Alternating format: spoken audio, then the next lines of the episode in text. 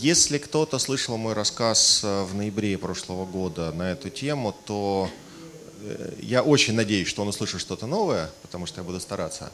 Но по сути я основные тезисы, конечно, буду повторять. Поэтому давайте я ухвачу управление в свои руки. Что мы на сегодня имеем в России? Э, какие общие тенденции? Во-первых, конечно же, как, как это не странно, в кавычках, конечно, э, продолжается замена парка телевизоров, и самое главное, люди продолжают покупать новые телевизоры. Да, темпы прироста упали раза в полтора. Э, декабрь 2014 года с этим массовым набегом э, покупателей во все магазины, наверное, в ближайшее время не повторится. Но, тем не менее, новые телевизоры люди покупают. Подчеркну, новые, в том смысле, что далеко не всегда покупка нового телевизора приводит к тому, что а, выбрасывается старый. Скорее растет общее количество телевизоров, и общ... эту статистику по среднему количеству телевизоров э, в средней российской семье я тоже приведу чуть дальше. А, главным драйвером продолжает оставаться HD. Более того, по нашим оценкам, именно HD на ближайшие несколько лет будет тем самым главным драйвером перехода людей с аналога на цифру, с аналога во всех ее проявлениях. И, э, безусловно, трендом является спрос людей на всевозможные дополнительные сервисы, как то VOD, э, мультискрин и прочее, прочее, прочее. Операторы очень активно все это развивают. Э, их нужно спросить, насколько у них все это хорошо получается, но то, что они говорят нам, получается хорошо. Теперь давайте немножко о цифрах, для того, чтобы нам просто было комфортнее обсуждать, почему те прогнозы, которые я дам на самом последнем слайде, такие, а не, отлич... не какие-то другие. Итак, а, мы перевалили в России за магическую цифру 100 миллионов. Именно столько, по нашей оценке, на 2016 год э, телевизоров в России, то, что мы называем наличным парком. Понятно, что это сильно больше, чем 55 миллионов э, домохозяйств, которые есть в стране.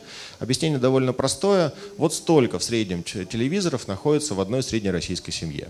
А, в городах 100 плюс эта цифра далеко за 2, 2,07, по-моему, по данным Медиаскоп. А, в среднем по России эта цифра немножко меньше, но все равно почти два телевизора на одну семью в среднем есть. Что же это за телевизоры? И почему э, мой предварительный тезис, который с которого я начал, что HD будет в ближайшее время основным драйвером, а, вот какие-то телевизоры на сегодня, и как вы понимаете, HD-телевидению а, есть еще куда развиваться, как с точки зрения покупки новых приборов, телевизионных э, приемников, так и с точки зрения подключения этой услуги. Ну и, наконец, э, очень важный, очень важный показатель, на самом деле э, определяющий для вообще как индустрии производства телевизоров, так и развития новых услуг. В среднем меняется в год примерно 5% парка. То есть покупается это, конечно, больше телевизоров, чем эти 5%. Просто принципиально важно, что, еще раз повторюсь, новый телевизор это как еще один телевизионный приемник в семье. Это цифра 1,8, безусловно, будет дальше расти. Вот. Но тем не менее 5% парка все-таки меняется. А, это наши прогнозы по росту HD абонентской базы в стране. Понятно, что 2017 год будет последним, а, когда будет вот такой умопомрачительный прирост этой абонентской базы HD-шной, потому что прежде всего операторы спутниковые, такие как Триколор и Рен Экспресс, а, с высокой долей вероятности э, закончат свою программу перевода всех абонентов на HD, ну и как следствие дальше остаются IPTV-шные операторы и прочие, те, у которых не аналоговые кабельные сети. Вот, поэтому там вот этот э, огромный прирост э, HD-шной абонентской базы, он в этом году, так скажем, с, та скорость, которая у, них, у него была, это закончится, но тем не менее дальше там 5-6% новых абонентов все-таки ежегодно будет. А, Теперь буквально две маленьких картинки для того, чтобы мы просто представили себе то, что продается в пакете под названием Ultra HD, что мы по факту имеем в среднероссийской семье.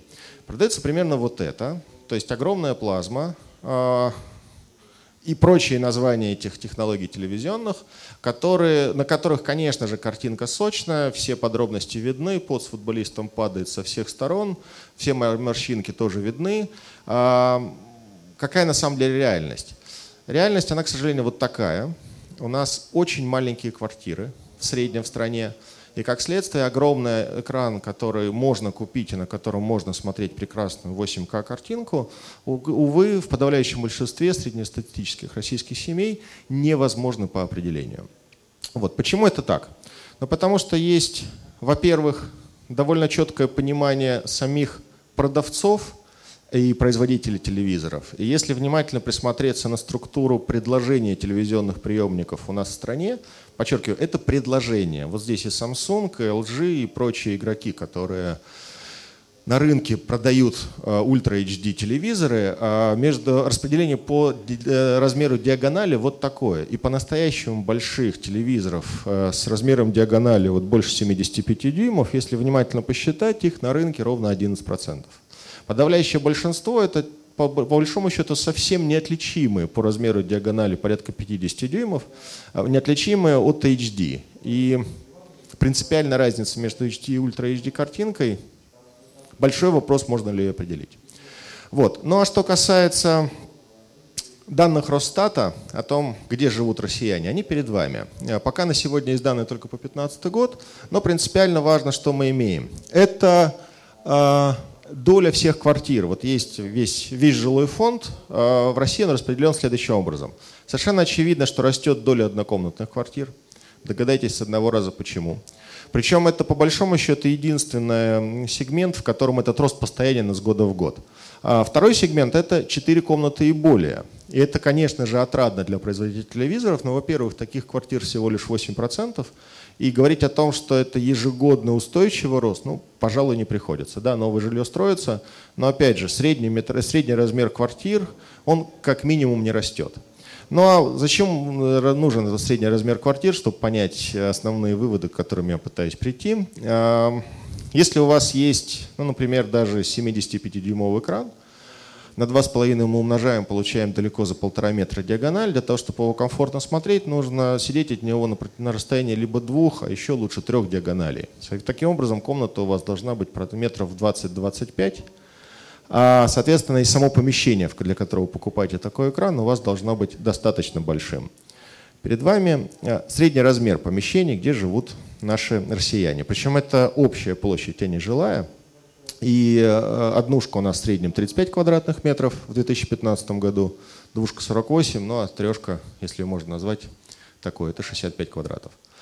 Вот, собственно, основные тезисы, почему я не очень верю в ультра телевидение в России – Э, ровно из-за того, что можно сделать технологию, можно сделать пакет, можно набрать контента. Хотя с каждым из этих пунктов есть все равно на сегодня большие вопросы.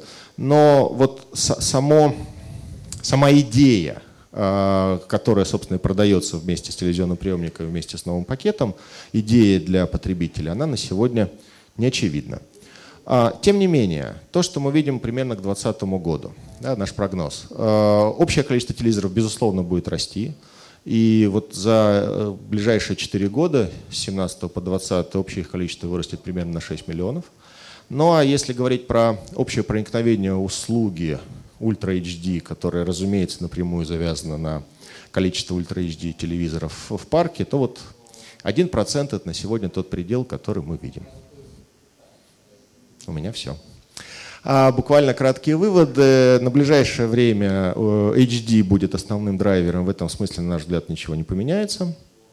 А, сами производители э, телевизоров больших, мягко говоря, не выпускают по-настоящему большое количество моделей с большим экраном.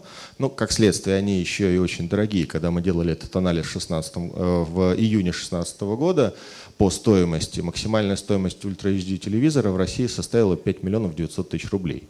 Ну, в общем, понятно, что цена будет падать, но пока довольно значимый ограничитель. Вот. И вывод номер три.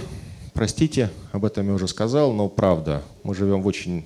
В среднем россияне живут в очень небольших квартирах, и, соответственно, продать идею о том, что купите большой экран, на нем будете смотреть очень красивую, качественную картинку – надо будет очень сильно постараться для того, чтобы это получилось.